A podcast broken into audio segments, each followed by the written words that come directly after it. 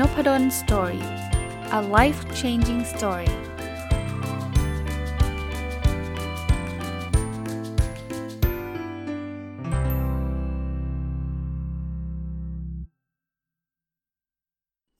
สวัสดีครับ ยินดีต้อนรับเข้าสู่นพดล Story Podcast นะครับ ยังคงอยู่กับหนังสือที่ชื่อว่า Happy Talent เก่งให้สุดสุขไปกับงานนะครับ เขียนโดยอาจารย์ชัชพล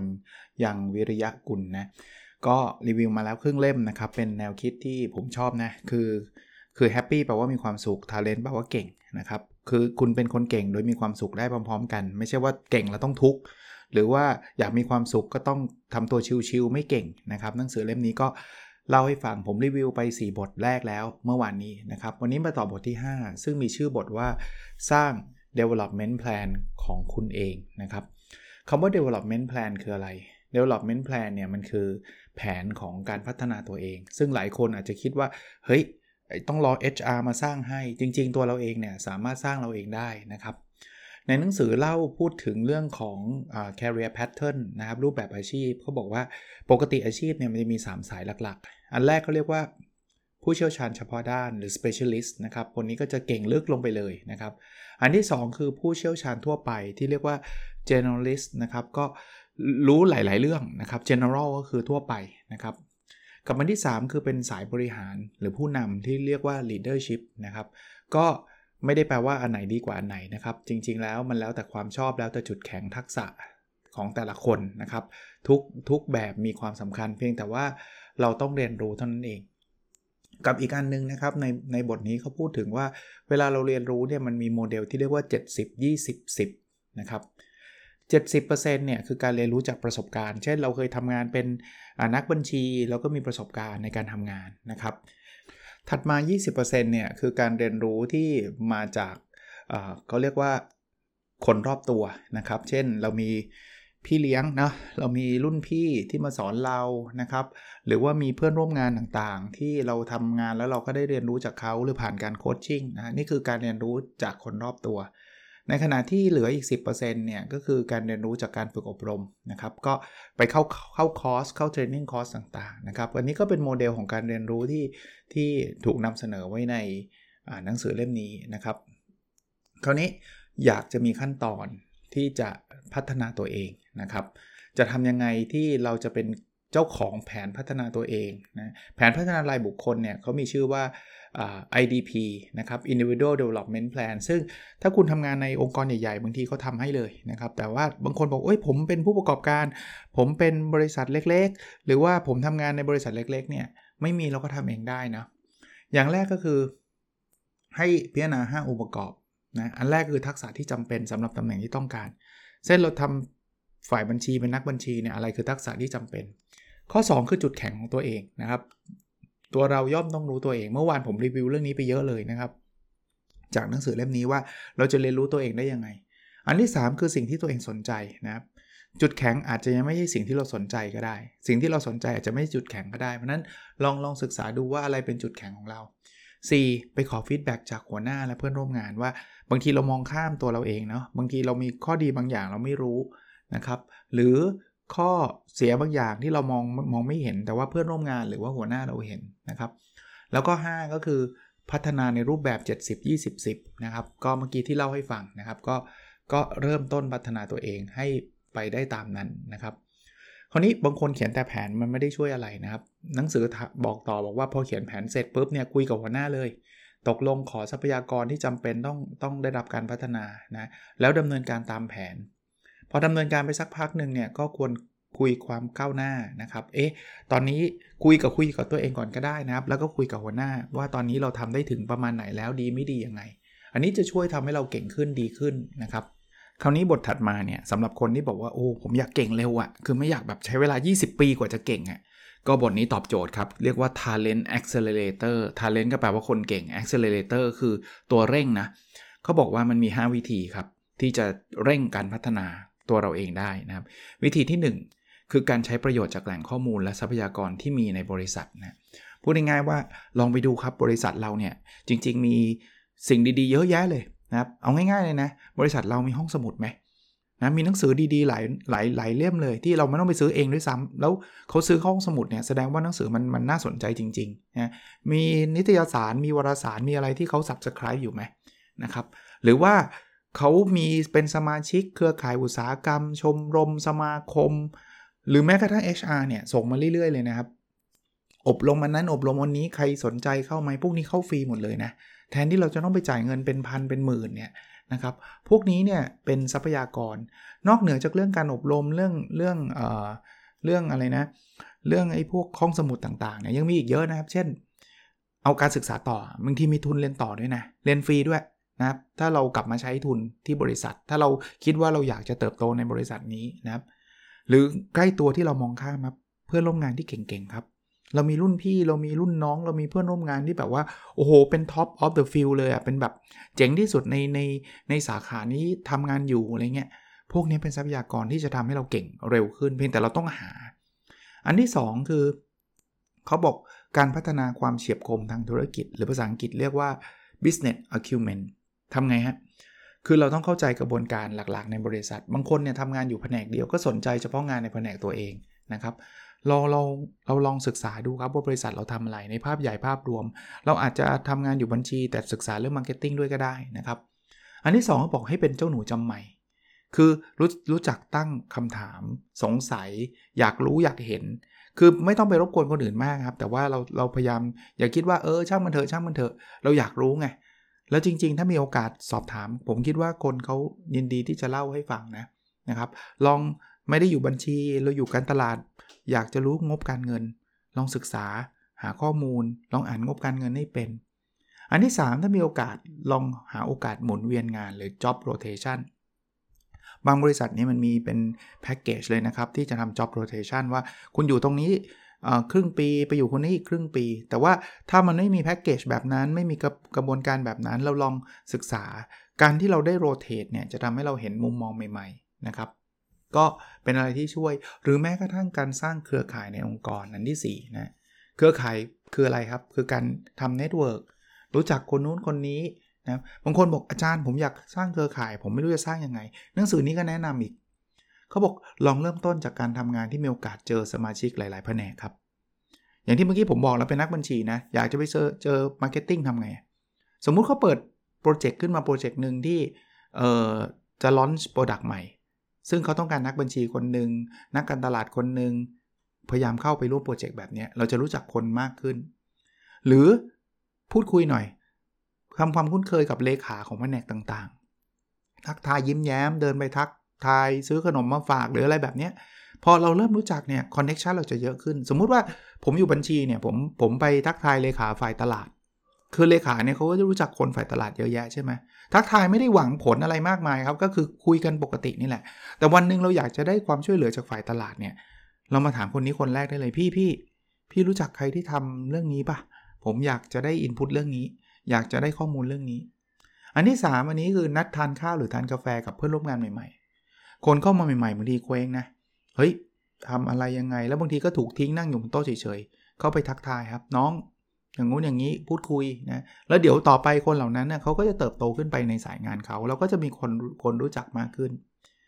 หรือจะไปแบบที่ 4 คือสนใจรู้จักมากกว่าในฐานะเพื่อนร่วมงาน คือไม่ได้แปลว่าจีบนะครับ คือบางคนบอกว่าสนใจมากกว่าฐานะผู้ร่วมงานแปลว่าต้องเป็นแฟนเปล่าๆนะครับ แต่เพียงแต่ว่าถ้ามัน คุยกันมากกว่าเรื่องงานก็ได้ก็ดีนะผมทำงานใหม่ๆเนี่ยผมก็ไม่ได้รู้จักใครมากมายตอนนั้นเนี่ยแต่อาศัยที่ผมชอบเล่นกีฬา ผมก็ไปถามพี่พี่ที่นี่เขาตีแบดกันไหมเอ้ยโหตีกันทุกเย็นไปเปล่าไปเปล่าอ่าไป เราก็รู้จักคนเยอะขึ้นคนที่อยู่แผนกอื่นเมื่อคนตีแบดมันไม่ต้องมาจากแผนกเดียวกันนี่ใช่ไหมอารมณ์แบบนี้นะครับ หรือ 5 ครับ มองหาวิธีเพิ่มคุณค่ากับคนอื่น บางทีเนี่ยเขาอาจจะอยากที่จะทำอะไร เออเรื่องนี้มันมีคนทำได้หรือเปล่า เรามีความสามารถนะบางทีเด็กจบใหม่เนี่ยเก่ง Excel กว่ารุ่นพี่เยอะแยะเลย พี่ผมทำให้แม้ Excel วันนี้ผมคิดว่าผมเชี่ยวชาญ ผมคุ้นเคยกับการทำ Excel นะพวกนี้ก็จะทำให้เราสามารถที่จะมีเครือข่ายได้ ก็พอมีเครือข่ายเนี่ยเราก็จะมีความจะเรียกว่าอะไรเดียมีมี connection มากขึ้นนะครับ ก็จะเป็นเรื่องที่ดีนะครับ เราก็จะ มีมีมีเก่งเร็วขึ้นอะ่ะเมื่อกี้ที่เราบอก Talent Accelerator อีกอันนึงนะครับเทคนิคที่ 4 คือการหา mentor mentor คือพี่เลี้ยงครับ mentor คือคนที่จะมาช่วยเราอะ่ะคือถ้าบริษัทบางบริษัทมีก็ดีครับ ก็ให้เขามาช่วยเลยเขาก็จะมีระบบเลย ถ้าไม่มีเราต้องหาเองนะครับ เดินไปหารุ่นพี่ เดินไปหาหัวหน้างาน ใครก็ตาม คือไม่จำเป็นต้องเป็นหัวหน้าอย่างเดียวนะนะครับ คือบางคนบอกเมนทอร์ต้องเป็นหัวหน้า ใครก็ตามที่จะสามารถที่จะ ช่วยเราได้นะครับ ก็ต้องคิดครับว่าเออเราเราต้องการคนประเภทไหนยังไงลองลิสต์มานะครับ ที่คิดว่าเราเราอยากจะเป็นแบบคนนี้หรือคนนี้ช่วยเราได้นะครับ แล้วก็ลองทาบทามลองพูดคุย ถ้าเกิดเขาไม่รู้จักก็ต้องแนะนำตัวนิดนึงนะครับ แล้วก็เตรียมตัวนะครับ เพื่อที่จะไปคุยกับเขานะพอเตรียมตัวเสร็จก็อาจจะนัดคุยกันนะครับ แล้วก็นัดครั้งต่อไป ก็ต้องดูเวลาเขาด้วยนะ ไม่ใช่ไปกวนเวลาเขาทุกวันนะครับ แล้วก็อันที่ 5 คือเทคนิคที่5เนาะการสร้างให้ตัวเองเป็นผู้เชี่ยวชาญเฉพาะด้านในองค์กร คือเราก็ต้องมีทักษะที่เราอยากเป็นผู้เชี่ยวชาญก่อนนะคุณอยากจะเก่งเรื่องไหนใช่ไหมคุณอยากจะเก่งเรื่องเกี่ยวข้องกับการประเมินผล คุณก็ต้องพัฒนาทักษะอันนั้น และศึกษาอย่างต่อเนื่อง แค่นั้นไม่พอครับ คุณก็ต้องมีอะไรที่แบบเป็นอีเวนต์หรือเป็นหลักฐานว่าคุณเก่งเรื่องนี้จริง ๆ สร้างความน่าเชื่อถือ แล้วก็ เผยแพร่ความเชี่ยวชาญนั้นของคุณคนก็จะบอกโอ้ถ้าเรื่องการประเมินเนี่ยต้องมาหาคนนี้เลยคนนี้เขาเก่งมากเลยนะเรื่องการประเมินนั้นสรุปอีกทีนะครับสำหรับบทนี้เนี่ยที่เขาบอกว่ามันมี 5 วิธีที่จะทำให้เราเก่งเร็วขึ้นนะหคือใช้ประโยชน์จากแหล่งข้อมูลและทรัพยากรที่มีในบริษัท 2. พัฒนาความเฉียบคมทางธุรกิจ 3. สร้างเครือข่ายในองค์กร 4. หาพี่เลี้ยง แล้วก็ 5. สร้างให้ตัวเองเป็นผู้เชี่ยวชาญในองค์กร มาถึงพาร์ทที่ 3 ของหนังสือเล่มนี้เรียกว่า Talent of the World นะครับพูดถึงโลกแหละไม่ได้เฉพาะตัวเอง เขาเริ่มหนังสือเริ่มจากตัวเอง แล้วก็ไปองค์กรคนนี้ไปโลกแล้ว มาถึงบทที่ 7 เนี่ยเขาพูดถึงการหางานครับทำยังไงให้งานวิ่งเข้ามาหาเราแบบเหมือนเราเป็นมนุษย์ทองคำนะเขามีรูปอันนี้ที่ผมชอบคือปิรามิดการหางาน ล่างสุดเนี่ยคือประกาศหางานตามตามหนังสือพิมพ์ ตาม job fair ต่างๆขยับขึ้นมาอีกอันนึงคือประกาศหางานทางอินเทอร์เน็ต อีกนิดนึงก็กลายเป็นพวก Headhunter Recruiter เขาเรียกบริษัทจัดหางาน ขึ้นไประดับบนของพีระมิดคือคนรู้จักแนะนำแล้วระดับสูงสุดคือคนรู้จักเลย เรารู้จักเขาเลยนะครับ คือมันก็ไล่ไปเรื่อยๆนะ การที่เราขึ้นไปได้ระดับบนเนี่ยโอกาสที่เราจะได้งานก็เยอะขึ้นนะหางานในหนังสือพิมพ์มันก็โผทะเลเลยอะเยอะใช่ไหมแต่ถ้าเกิดเป็นคนที่เรารู้จักกันจริงๆเนี่ยโอกาสมันก็จะ มีมากขึ้นนะครับ อันนี้ก็ก็ต้องอย่างที่บอกต้องลองดูนะกลยุทธ์สำหรับ Happy Talent ในการหางานนะครับเขาก็มีเพียบเลยนะอะผมยกตัวอย่าง อันแรกเขาบอกพัฒนาและขยายเครือข่ายหรือเน็ตเวิร์กของเรานะครับไอ้ networkิ่งเนี่ยมันไม่จำเป็นจะต้องไปงานไปนู่นไปนี่แล้วแจกบัตรแจกนามบัตรกันเป็นร้อยใบอย่างนั้นเขาไม่เรียก network นะ แล้วไม่จำเป็นต้องแบบ extrovert คือ เฮ้ย ฉันชอบปาร์ตี้ถึงจะเป็น network นะครับ จริงๆแล้วnetwork ทำได้เลยนะครับ มันมันมันเป็นเรื่องของ mindset เท่านั้นเองในการพูดคุยกันในการสร้าง network ต่างๆอะในหนังสือเขาก็บอกว่า คือคุณจะขยาย network ทำ3อย่างนะครับ หาว่าใครคือคนที่คุณอยากทำความรู้จักด้วยนะอันแรกก็ต้องอยากรู้อยากรู้จักใครอะ่ะอันที่ 2 ติดต่อเพื่อทำความรู้จักโดยตรงพูดคุยกันเลย แล้วก็ 3 คืออ สร้างสายสัมพันธ์ต่อ อันนี้คือคืออันแรกนะครับสำหรับคนที่เป็น Happy Talent ที่อยากที่จะหางานนะ อันที่2ครับคือการสร้างเครือข่ายกับพวก Headhunter ผมอธิบายคำว่า Headhunter นิดหนึ่ง Headhunter เนี่ยตามชื่อนะคือเขาเป็นเป็นคนที่เป็นตัวกลางอะ่ะเขาจะคอยหางานให้เรานะ เพราะฉะนั้นเนี่ยเราอาจจะพูดคุยกับเขาได้ ให้เรซูเม่เขาไปได้ แล้ววันหนึ่งเขาอาจจะเห็นงานที่เป็น opportunity ดีๆ เนี่ยเขาก็จะนำเสนอโปรไฟล์ของเราไปยังบริษัทนั้นนะครับ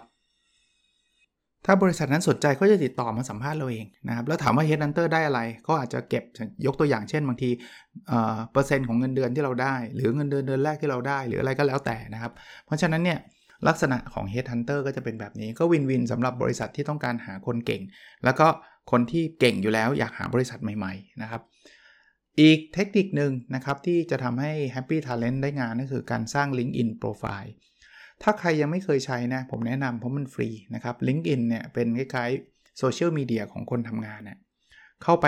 www.linkedin.com นี่แหละ แล้วท่านจะเจอ L I N K E D I N นะครับ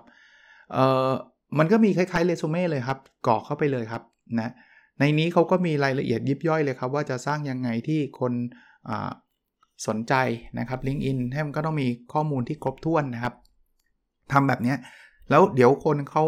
อยากจะหาหาคนเก่งๆเนี่ยเขาก็จะเสิร์ชใน LinkedIn นะครับ แล้วเขาก็จะติดต่อ inbox มา LinkedIn มันจะดีกว่า Facebook นิดนึง เพราะว่ามันมีความเป็นตัวตนสูง เพราะฉะนั้นในพวกแบบเขียนอะไรขำๆ เล่นๆ อะไรพวกนั้นจะไม่ค่อยมี มันจะเป็นพวกที่รวมของ professional อะ คือคนที่ทำงาน คนที่ มีโปรไฟล์ชัดเจนอะไรอย่างเงี้ยมากกว่าที่จะเป็นแบบ Facebook ที่บางทีก็เอาโปรไฟล์รูปหมารูปแมวมาลงใช่ไหมลักษณะแบบนั้นเอ่ออันนี้มีอีกอันนึงเป็นเทคนิคพิเศษที่ผมชอบนะเขาบอกวางแผนเตรียมลาออกทุกปีเขาไม่ได้ไม่ได้แปลว่าเราต้องลาออกนะแต่เขาบอกว่าให้กำหนดวันลาออกไว้ในใจเลย ถามว่าทำงี้เพื่ออะไรเพื่อจะได้ทำอะไรให้มันเสร็จไงนะวางเป้าหมายเลยบอกว่าปีนี้ฉันต้องทำอันนี้ให้เสร็จ แล้วเดี๋ยวฉันจะลาออกแล้ว แต่จริงๆ อาจจะไม่ต้องลาออกก็ได้นะครับ เพราะฉะนั้นพอวางเป้าหมายเสร็จวางแผนพัฒนาส่วนบุคคลเลยในปีนี้เราจะทำอะไรบ้าง เราจะเก่งเรื่องอะไรบ้าง แล้วก็เริ่มทำงานพัฒนาตัวเองตามเป้าหมายนั้นนะครับ ถ้าสมมุติว่ามันมีโอกาสจริง ๆ ก็หาข้อมูลเปิดโอกาสสำหรับตำแหน่งงานอื่น ในบริษัทอื่นก็ได้ หรือในบริษัทเราก็ได้ แล้วสุดท้ายเนี่ยแปลว่าถึงปีต้องออกไหมไม่จำเป็นก็ทบทวนตัดสินใจใหม่ก็มาใหม่บอกทำงี้มีข้อดียังไง อันแรกนะมันทำให้เราเหมือนเป็นเราตัวเราเป็นเจ้าของธุรกิจนะ บอกอาจารย์เป็นเจ้าของธุรกิจได้ไงเราทำงานในในบริษัทนะ ก็มันเหมือนกับเรา offer service ให้กับบริษัทนี้1 ปีอะ่ะเหมือนเขาจ้างเราเป็นที่ปรึกษาบริษัท จ้างเรามาทำงาน 1 ปีอะ่ะพอข้อ2ก็บอกว่ามันจะมีความสุขในการทำงานมากขึ้นครับ ผมว่ามันเป็นลักษณะของความคิดเชิงจิตวิทยานะ เวลาเราบอกว่าเราจะลาออกอีกปีหนึ่งมันจะแบบมันจะเบากว่า มันจะรู้สึกแบบ เออฉันไม่ได้ถูกผูกมัดหรืออะไรอย่างเงี้ย ผมผมรู้สึกแบบนั้นนะเฮ้ยเฮ้ยเดี๋ยวปีหน้าก็ลาออกล้ว เลยอีกหเดือนก็ลาออกแล้วอีก 3 เดือนก็ลาออกแล้วอีกเดือนเดียวก็ลาออกแล้ว มันก็ทำงานด้วยความสบายใจ แต่พอถึงเวลาปุ๊บเราจะต่อสัญญาปีหนึ่งก็ได้ นึกนึกภาพออกไหมผมผมพยายามจินตนาการนะไม่เคยใช้วิธีนี้เหมือนกันนะ แต่จินตนาการเหมือนนักฟุตบอลนี่แบบว่ามีคอนแทคอีกปีหนึ่งกับทีมเนี่ยเราก็คงเล่นเต็มที่โชว์ฝีเท้าให้เต็มที่ แล้วเสร็จแล้วเราอาจจะไปอยู่ทีมใหม่ หรือจะอยู่ที่เดิมก็ว่าไป อันที่ 3 คือมีโอกาสได้งานดีๆเนาะเขาบอกว่าเวลาเราพัฒนาตัวเองอย่างเงี้ย ทำให้เราไม่ประมาทำให้เรามีความพร้อม เราทำเราเราสร้างเครือข่าย เพราะเราเตรียมพร้อมจะลาออก 1 ปีเนี่ยก็ต้องมีเครือข่ายมี network ที่เราคุยกันใช่ไหมสิ่งเนี้ยมันทำให้จริง ๆ มันอาจจะมีโอกาสมาจริง ๆ แล้วเราอาจจะลาออกจริง ๆ ภายในปีหนึ่งก็ได้ อันที่4เขาบอกว่าเราจะพัฒนาได้อย่างก้าวกระโดด ก็อย่างที่พูดมาทั้งหมดเลยฮะพอเราบอกว่าเราจะลาออกเนี่ยเราก็จะสามารถต้องต้องพัฒนาตัวเองแล้วนะครับแล้วตัวเราก็จะเก่งขึ้นเก่งขึ้นเก่งขึ้นและนที่5นะ คุณจะมีความพร้อมในเหตุการณ์ที่ไม่คาดฝัน ไม่แน่นะ ที่ทำงานเราอาจจะเลิกออฟคนก็ได้ อาจจะต้องปิดโรงงาน อาจจะอะไรก็แล้วแต่ ซึ่งซึ่งถึงตอนนั้นเราเราเตรียมมาตลอดไง เพราะเราเตรียมจะลาออกมันหนึ่งปีแล้วไง มันไม่ใช่ว่า เฮ้ย ฉันอยู่งี้ไปเรื่อยๆ แล้ววันหนึ่งประกาศปุ๊บเลิกออฟเสร็จทำอะไรไม่ถูกเลยนะครับ อะ มาถึงบทสุดท้ายครับ บทที่ 8 คือ go inter อันนี้เขาพูดถึงเรื่องของ happy talent ที่อยากจะไปทำงานแบบ ต่างประเทศเลยนะครับ ก็ไม่ได้แปลว่าทุกคนเนี่ยจะต้องทำงานต่างประเทศนะ แต่เขาก็บอกว่ามันมีเหตุผลการทำงานต่างประเทศมีข้อดีคือมันพัฒนาตัวเองอย่างก้าวกระโดด ทั้งในเรื่องภาษาในเรื่องความเป็นอยู่ในเรื่องอะไรต่างๆนะแล้วอาจจะทำให้เราเห็นภาพใหญ่ในในธุรกิจเลยธุรกิจเราบางทีทำงานอยู่ในบริษัทข้ามชาติเนี่ยเราอาจจะเห็นเล็ก ๆ เฉพาะประเทศไทย แต่พอไปทำงานแบบโอ้ทั่วหลายประเทศเลยเนี่ยเราก็จะเห็นภาพที่ใหญ่กว่า แล้วอันที่ 3 คือ มีโอกาสเจอเพื่อนที่หลากหลาย คราวนี้เจอคนญี่ปุ่น คนจีน คนอินเดีย คนอเมริกัน คนอังกฤษ คนเบลเยียม เพียบเลยนะครับ อันที่ 4 ถ้ามีโอกาสไปอยู่ต่างประเทศ เราก็รู้จักวัฒนธรรมต่างแดน อันนี้ชัดเจนครับ ทำงานคนญี่ปุ่นจะเห็นวัฒนธรรมแบบหนึง่งทำงานกับคนอเมริกันจะเห็นวัฒนธรรมแบบหนึง่ง อันที่5อันนี้ผลพลอยได้ แต่บางคนบอกว่าเป็นของของเป็นเหตุผลหลักคือได้เที่ยวครับ สำหรับคนบางคนก็เบื่อเบื่อนะอยู่กับออฟฟิศธรรมดาธรรมดา อยู่กับที่เดิมชินเป็น 10 ปี โต๊ะทำงานเดิม 10 ปี แต่พอไปทำงานแบบต้องเดินทางต้องทำงานต่างประเทศมันก็ได้เที่ยวเยอะหน่อย อันที่ 5 นะโอกาสสำหรับงานที่กว้างขึ้น คราวนี้คุณจะไม่ได้ถูกแช่ว่าคุณจะต้องทำงานในประเทศไทยแล้ว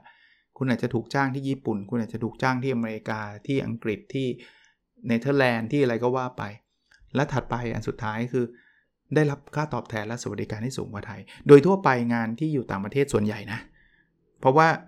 เเขาเรียกอะไรค่าของชีพก็สูงกว่าเนี่ยผลตอบแทนก็สูงกว่านะครับ ก็ลองดูครับนะถามว่าเอ๊ะแล้วทำไมคนเก่งๆ ไม่ค่อยไปต่างประเทศเขาบอกกลุ่มที่1เนี่ยบางทีติดภาระลูกภรรยาอยู่ที่นี่อยากอยู่ใกล้ลูก ซึ่งเข้าใจได้เลยนะ เข้าใจได้เลย อย่างผมผมก็ไม่ไปนะ ลูกภรรยาผมอยู่ ผมก็อยากอยู่ใกล้ลูกก็ใช่ ผมก็คงไม่อยากจะไปเป็นอาจารย์ที่ต่างประเทศ นะณเวลาตอนนี้เพราะลูกผมกับภรรยาก็อยู่ที่นี่ ถึงแม้ว่าตอนนี้ลูกสาวเริ่มไปไปเรียนที่อเมริกาแล้วเนี่ยก็มีมีความคิดนิดๆเหมือนกันนะเอออยากไปสอนที่อเมริกาเหมือนกันอะไรเงี้ยแต่ว่าเอาคนส่วนใหญ่ ครอบครัวผมอยู่ที่ประเทศไทยเดี๋ยวลูกสาวก็กลับมาล้วเพราะนั้นก็ก็มันก็มีกลุ่มเนี้ยติดภาระในประเทศ บางคนก็ต้องเลี้ยงดูคุณพ่อคุณแม่อะก็เข้าใจได้ อันที่ 2 คือติดภาษาเรื่องภาษา เช่นภาษาอังกฤษหรือภาษาที่3อ๋อนี้ยากหน่อย อันนี้ต้องไปพัฒนาตัวเอง สมมุติว่าภาระในประเทศไม่มีอะไร อยากไปแต่ภาษาพูดภาษาอังกฤษไม่ได้มันก็ยากใช่ไหมหรือจะจะไปอยู่จีนพูดจีนไม่ได้มันก็ลำบากบางทีเขาก็เลยควายว่าเราต้องพูดภาษาจีนได้ อันที่ 3 คือขาดโอกาสโดยไม่รู้ตัว จริงๆ คนกลุ่มนี้พร้อมทั้งเรื่องไม่ติดไม่ได้ติดภาระอะไรภาษาก็ดี แต่ไม่รู้จะไปที่ไหนยังไง อันนี้เราต้องไปไปไปไปหาหาโอกาส ซึ่งวิธีการคือเขาบอกสื่อสารครับ ลองพูดคุยว่า เฮ้ยผมมีโอกาสจะไปที่นั่นที่นี่ได้ไหมนะครับ แสดงความคิดเห็นแล้วก็โชว์ว่าตัวเองมีความรู้ความสามารถยังไงนะครับคราวนี้อยากหางานต่างประเทศทำยังไงเขาบอกว่าเริ่มต้นจากการย้ายงานภายในบริษัทไปสาขาต่างประเทศ อันนี้ทำได้ในกรณีที่บริษัทเราเนี่ยเป็นบริษัทข้ามชาตินะเขามีสมมติใครทำงานอยู่แบงก์ต่างชาติอย่างเงี้ยที่อยู่ในประเทศไทยเนี่ยมีโอกาสที่จะถูกส่งไปอยู่ต่างประเทศได้ง่าย แต่เราก็ต้องพูดคุยกับเขา นะครับซึ่งเขาก็บอกว่ามีทั้ง short term assignment อย่างเช่นไปทำงานสักปีหนึ่งไปเป็น expat หรือ delegation อันนี้ก็คือส่งไปทำงานก่อนที่จะกลับมาประเทศไทยอะเป็น expat ก็คือไปไปทำงานบางช่วง อาจจะไม่ใช่แค่ short term นะอาจจะ 3 ปี 5 ปีนะครับหรือกลายเป็น localized transfer เลยคือไปอยู่อเมริกาเลยนะครับก็ไม่ได้บอกจำนวนว่าต้องไปอยู่กี่ปีแต่ย้ายไปอยู่ที่นั่นเลยนะครับ อันนี้ก็ ทำได้ในแบบที่ 1 อันที่ 2 คือโอ้ยผมทำงาน SME ไม่มีหรอกสาขาต่างประเทศ อันนี้ต้องหางานในต่างประเทศโดยตรง ก็ได้ตั้งแต่สมัครงานเองเลย เขียนเรซูเม่เขียนภาษาอังกฤษเข้าไปสมัครงานเขาเองเลย หรือติดต่อ Head Hunter ในประเทศนั้นเขาก็จะมีนะครับ อยากไปทำงานที่อเมริกาก็จะมี Head Hunter หาข้อมูล แล้วก็ติดต่อเอาเรซูเม่ฝากเขาไว้นะครับ ก็ก็ทดลองดูสำหรับใครที่สนใจนะครับ พาร์ทสุดท้ายเนี่ยก็ชื่อว่า What's Next นะเขาก็เล่าให้ฟังบอกว่าอะแล้วทำอะไรต่ออย่างแรกนะก็ทบทวนนะครับ รู้ว่าเป้าหมายคืออะไรแล้วเราต้องทำอะไรบ้างนะครับ อันที่ 2 พอรู้เป้าหมายเสร็จปรับหรือเปลี่ยนพฤติกรรมนะครับ ให้เราอาจจะตอบตัวเองให้ได้ว่าทำไมเราต้องต้องเปลี่ยนแปลงหาโค้ชหาเมนทอร์ก็คือพี่เลี้ยงนะครับ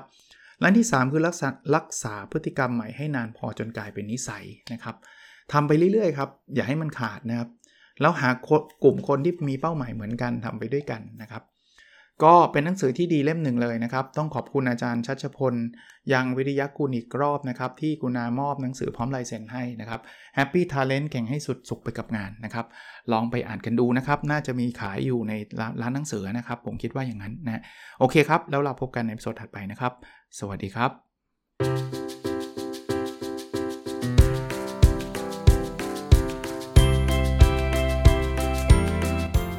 n o p a d o n Story a life changing story